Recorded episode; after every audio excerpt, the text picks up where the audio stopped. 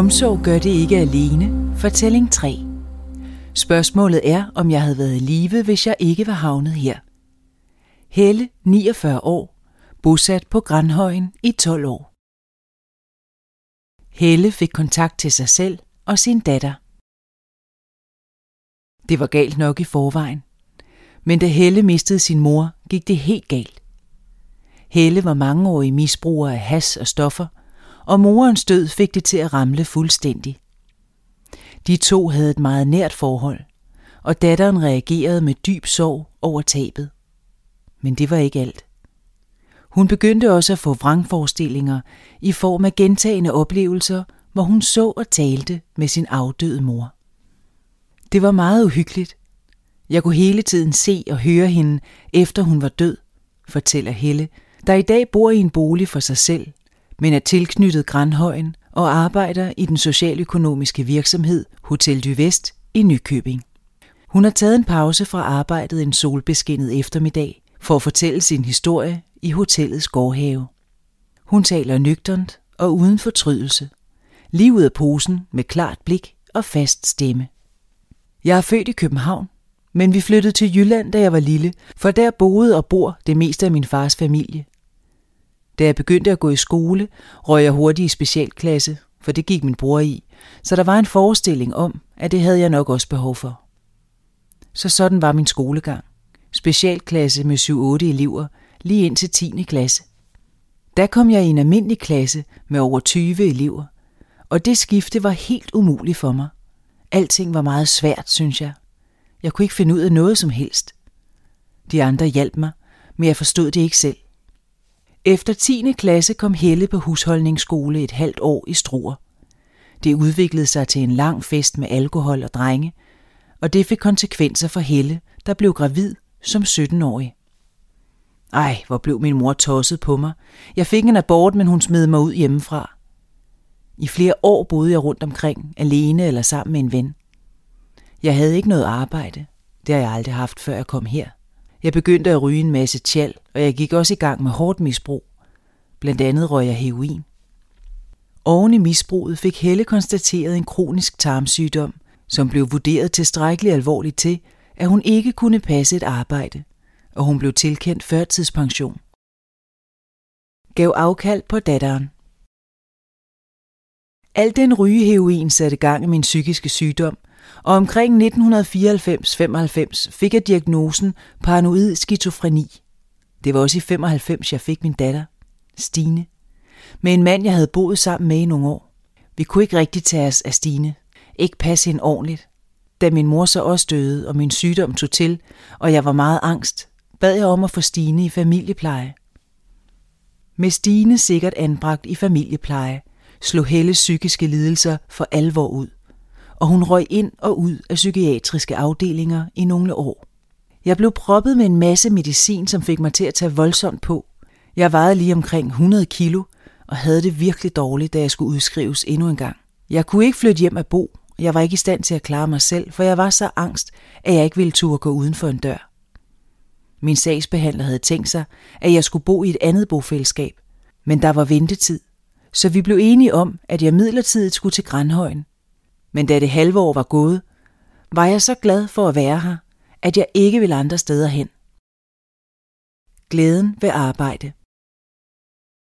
Da Helle som 38-årig var med sin sagsbehandler ude at se på Grandhøjens botilbud, var hendes begejstring ellers til at overse. Hun blev vist rundt på Dalhøjgård, en rigtig bondegård med stor køkkenhave, otte tønder land og heste, høns, kaniner, grise og geder. Der vil jeg i hvert fald ikke bo, sagde jeg til min sagsbehandler. Jeg skulle ikke have noget af at bo på en bondegård, der var for fremmed i forhold til alt, hvad jeg var vant til. I stedet kom hun til at bo i det dengang næsten nybyggede skovgården, der også ligger i landlige omgivelser ved landsbyen Klint, men som ikke har samme bondegårdspræg og er et botilbud for eksmisbrugere. Hun fik dog sin daglige gang på Dalhøjgård, før hun kom til at arbejde i køkkenet og lave mad til beboerne på Grandhøjen. Først havde det sådan, jeg skal fandme ikke arbejde, jeg får pension. Men jeg fandt ud af, at det var rart at have noget at stå op til. Og det var rigtig rart, at nogen sagde, at det man gjorde var godt. At opdage, at man kunne noget. Så arbejdet blev jeg hurtigt glad for. Det var også rigtig rart at prøve at have et job. Det havde jeg jo aldrig haft før. Problemet dengang var i midlertid, at Helle var afsindigt træt på grund af den kraftige medicinering. Jeg kunne næsten ikke klare det, fordi jeg var så medicineret, at jeg konstant faldt i søvn alle mulige steder. Så jeg bad meget hurtigt om at få nedtrappet medicinen, og så skete der virkelig noget. Det var nærmest som at vågne op af en drøm. Pludselig kunne jeg mærke alting og være til stede. Jeg havde ikke mærket noget for alvor i overvis. Jeg havde været fuldstændig væk i medicin. Men nu kom det med 100 km i timen, og jeg åbnede op og gav mig selv lov til at føle noget og græde. Det havde jeg aldrig kunnet tidligere.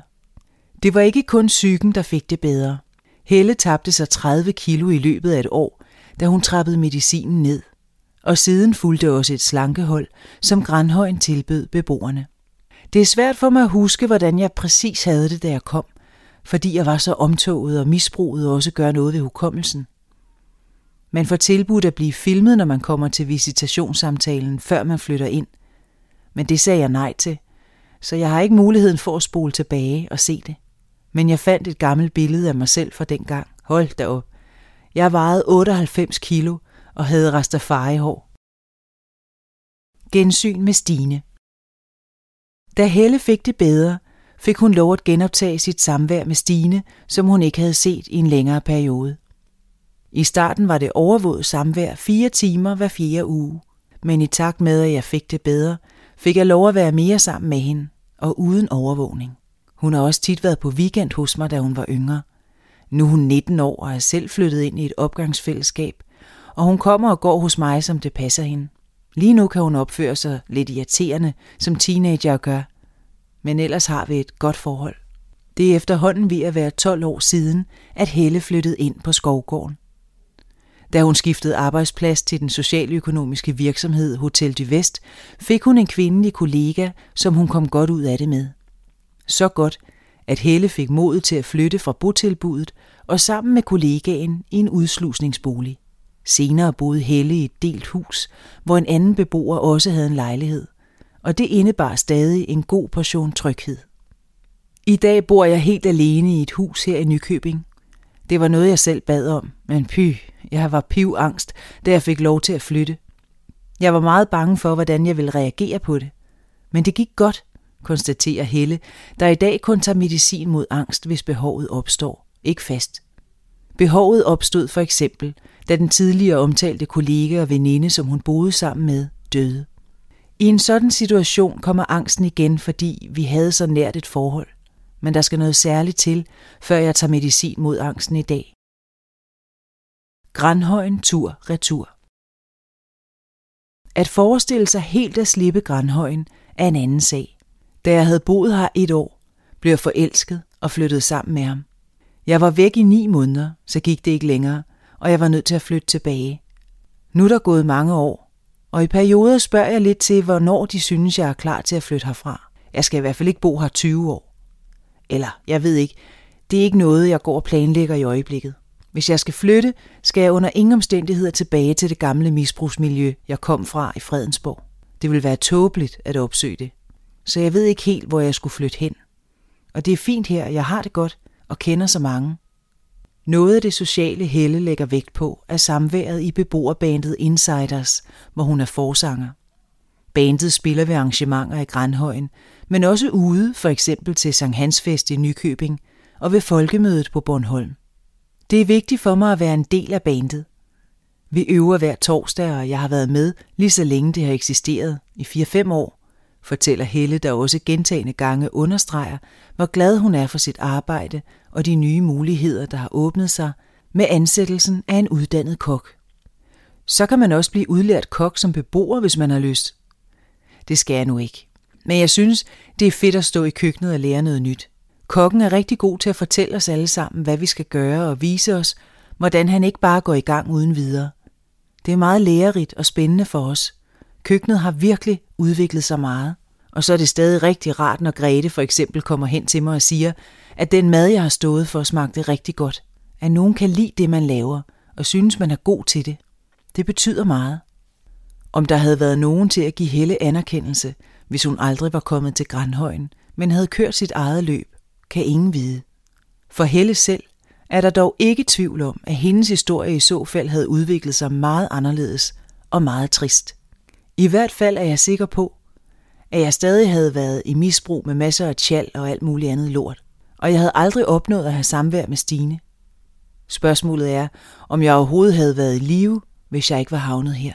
Det er jeg ikke sikker på.